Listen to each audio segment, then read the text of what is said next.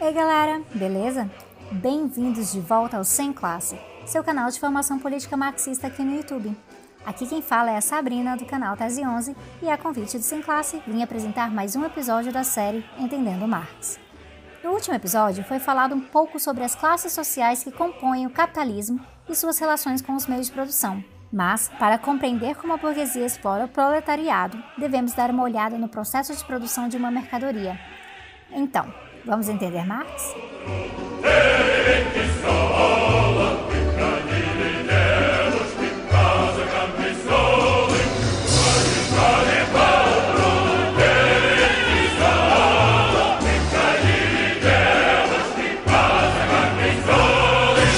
Imaginemos um burguês que é dono de uma fábrica de camisetas. Para produzir camisetas, ele investe seu dinheiro em duas coisas. Primeiro, nos materiais que serão necessários para a produção das camisetas, como algodão e algum tipo de máquina de costura. Segundo, ele precisa investir na força de trabalho de trabalhadores ou trabalhadoras que realizarão o processo produtivo de confecção das camisetas. Dessa forma, Marx entende a força de trabalho como uma das mercadorias atuantes no processo produtivo tal qual o algodão e a máquina de montagem das nossas camisetas. Só que a força de trabalho não é comprável permanentemente. Enquanto os outros materiais do processo produtivo, como o algodão, ficam para sempre na posse do burguês, a força de trabalho precisa ser reposta diariamente pelos trabalhadores e trabalhadoras. Logo, a trabalhadora da nossa fábrica de camisetas compromete um certo número de horas do seu dia para trabalhar mas eventualmente ela para e volta para casa para repor sua capacidade de trabalhar e então retornar no dia seguinte. Em troca disso, ela recebe um salário.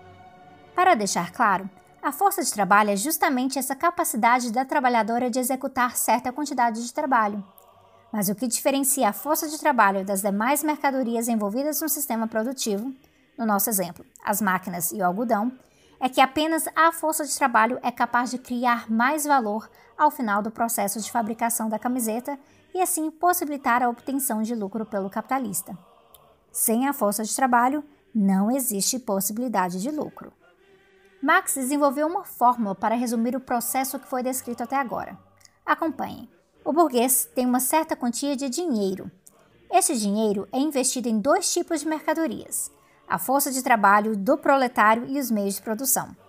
A força de trabalho aplicada aos meios de produção gera o processo produtivo. Após o processo produtivo, surge uma nova mercadoria, a camiseta, que obrigatoriamente terá um valor maior do que o valor existente no início da fórmula. Isso acontece porque todo o valor inicial é transferido para o produto final, mas durante o processo produtivo existe a criação de um valor novo, resultante do consumo da força de trabalho aplicada àquele processo. Em cima do novo valor criado, o burguês tentará fazer o máximo de lucro possível.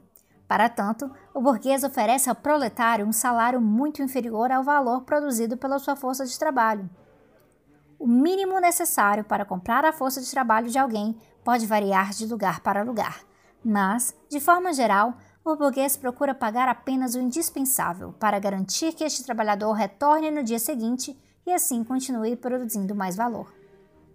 Entretanto, em certos países, os trabalhadores se uniram para demandar melhores salários e outros bens e serviços que melhorassem sua qualidade de vida, tornando a compra da força de trabalho mais cara para o burguês. Esse é um dos motivos pelo qual tantas empresas decidem instalar fábricas em países subdesenvolvidos, onde compram a força de trabalho mais barata. Vamos supor que a trabalhadora da nossa fábrica de camisetas receba 20 reais diários para que consiga sobreviver e voltar ao trabalho no dia seguinte. Vamos supor também que leve uma hora para essa trabalhadora produzir uma camiseta que vale 5 reais. Numa jornada de trabalho de 8 horas, então, ela produz um valor equivalente a 40 reais em camisetas. Sendo assim, em apenas 4 horas de trabalho, a trabalhadora produziu o mesmo valor em produto que ela irá receber em dinheiro pelo seu esforço. Porém, ela ainda não pode simplesmente parar de trabalhar e ir para casa, porque tem mais quatro horas de trabalho a cumprir. Esse tempo extra em que o indivíduo trabalhará além do necessário para produzir o valor que receberá em forma de salário é chamado por Marx de mais trabalho. Ao garantir o mais trabalho, o burguês também garante que essa trabalhadora produza um valor maior em camisetas do que será pago em dinheiro ao final do dia. Ou seja, A trabalhadora produz 40 reais, mas recebe apenas 20 reais pelo trabalho executado. Essa diferença entre o valor produzido pelo trabalhador durante o período de trabalho e o valor que o trabalhador de fato recebe como pagamento é chamado por Marx de mais-valia ou mais-valor. Na economia marxista, o mais trabalho e o mais valor são os elementos fundamentais para que o burguês obtenha seus lucros. Com este lucro, o burguês pode investir na expansão de sua produção, repetindo todo o processo descrito acima de modo a aumentar seus lucros infinitamente. Porém, Marx ainda define um outro tipo de mais-valor, o mais-valor relativo. Esse conceito descreve o aumento da produtividade gerado pelas novas tecnologias. Isso significa que novas máquinas e técnicas aperfeiçoam o processo de produção, tornando possível para o proletário produzir mais bens em menos tempo. Por exemplo, se antes nossa trabalhadora levava 4 horas para produzir o equivalente a 20 reais em camisetas, agora ela leva apenas 2 horas para produzir esse mesmo valor. Porém, a remuneração da trabalhadora não acompanha esse aumento de produtividade possibilitado pelas novas tecnologias e a sua carga horária de trabalho também não é reduzida. Assim, ela continua recebendo apenas 20 reais ao fim de sua jornada de trabalho, mas agora ela trabalha ainda mais horas de forma gratuita. Nesse sentido, o mais-valor relativo funciona como um agravante do mais-valor absoluto descrito anteriormente, tornando a exploração ainda mais intensa. Aqui vemos um gráfico do Banco de Reserva Federal de St. Louis, nos Estados Unidos, que mostra o crescimento da produtividade e do salário médio entre as décadas de 1940 até os dias de hoje. Vemos que a produtividade teve um aumento exponencial, enquanto os salários tiveram um crescimento limitado.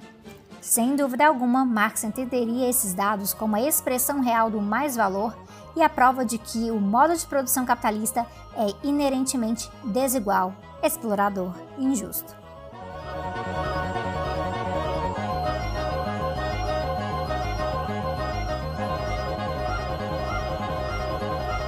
No vídeo de hoje, dissecamos parte do processo de produção capitalista, analisando os conceitos de mais-valor relativo e absoluto, que são peças-chave no desenvolvimento da desigualdade econômica e social entre a burguesia e o proletariado. No próximo vídeo, vocês aprenderão um conceito que Marx entende como o resultado do trabalho sob o capitalismo e da mais-valia, a alienação. Se você aguentou até aqui, não se esqueça de se inscrever, curtir o vídeo, seguir o Sem Classe nas redes sociais, conferir as referências bibliográficas na descrição e deixar um feedback nos comentários. Ah, e claro, não deixe de conferir o canal da vossa apresentadora de hoje, o Tese 11, e de acompanhá-la em suas redes sociais para mais conteúdo marxista. Volte na semana que vem, porque uma vida sem classe é uma vida muito melhor.